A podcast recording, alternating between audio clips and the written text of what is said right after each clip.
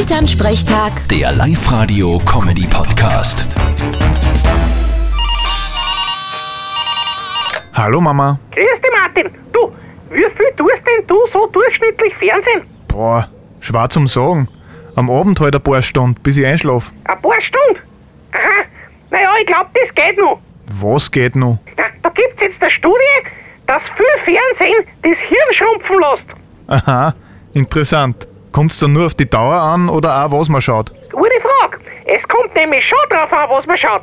Weißt, so tolle Sendungen zum Beispiel, die lassen das Hirn schrumpfen. Was sind Todelsendungen? Naja, so Sachen, wie sie wie am Nachmittag sind. So auf Streife oder Frauentausch oder Berlin Tag und Nacht. Ja, oder Corona-Diskussionsrunden auf Servus TV. Ja, genau. Aber Mama, andere Frage. Wieso kennst denn du die Serien eigentlich? Naja, weißt du, eh, wenn man so durchzappt, da kommt man halt immer ein wenig da vorbei. Aber nicht, dass du glaubst, die schauen mir sowas an. Na, würde ich nie glauben. Du schaust lieber Bianca, Wege zum Glück oder die Barbara Karlich Show. Was gibt's denn da zum Lachen? Die haben alle interessante Themen. Ja, genau. Heute zum Beispiel. Warte mal. das Thema passt zu dir. Ich bin froh, nicht mehr jung zu sein. Du werd nicht frech. Ich bin vielleicht nicht mehr jung, aber alt bin ich auch noch nicht.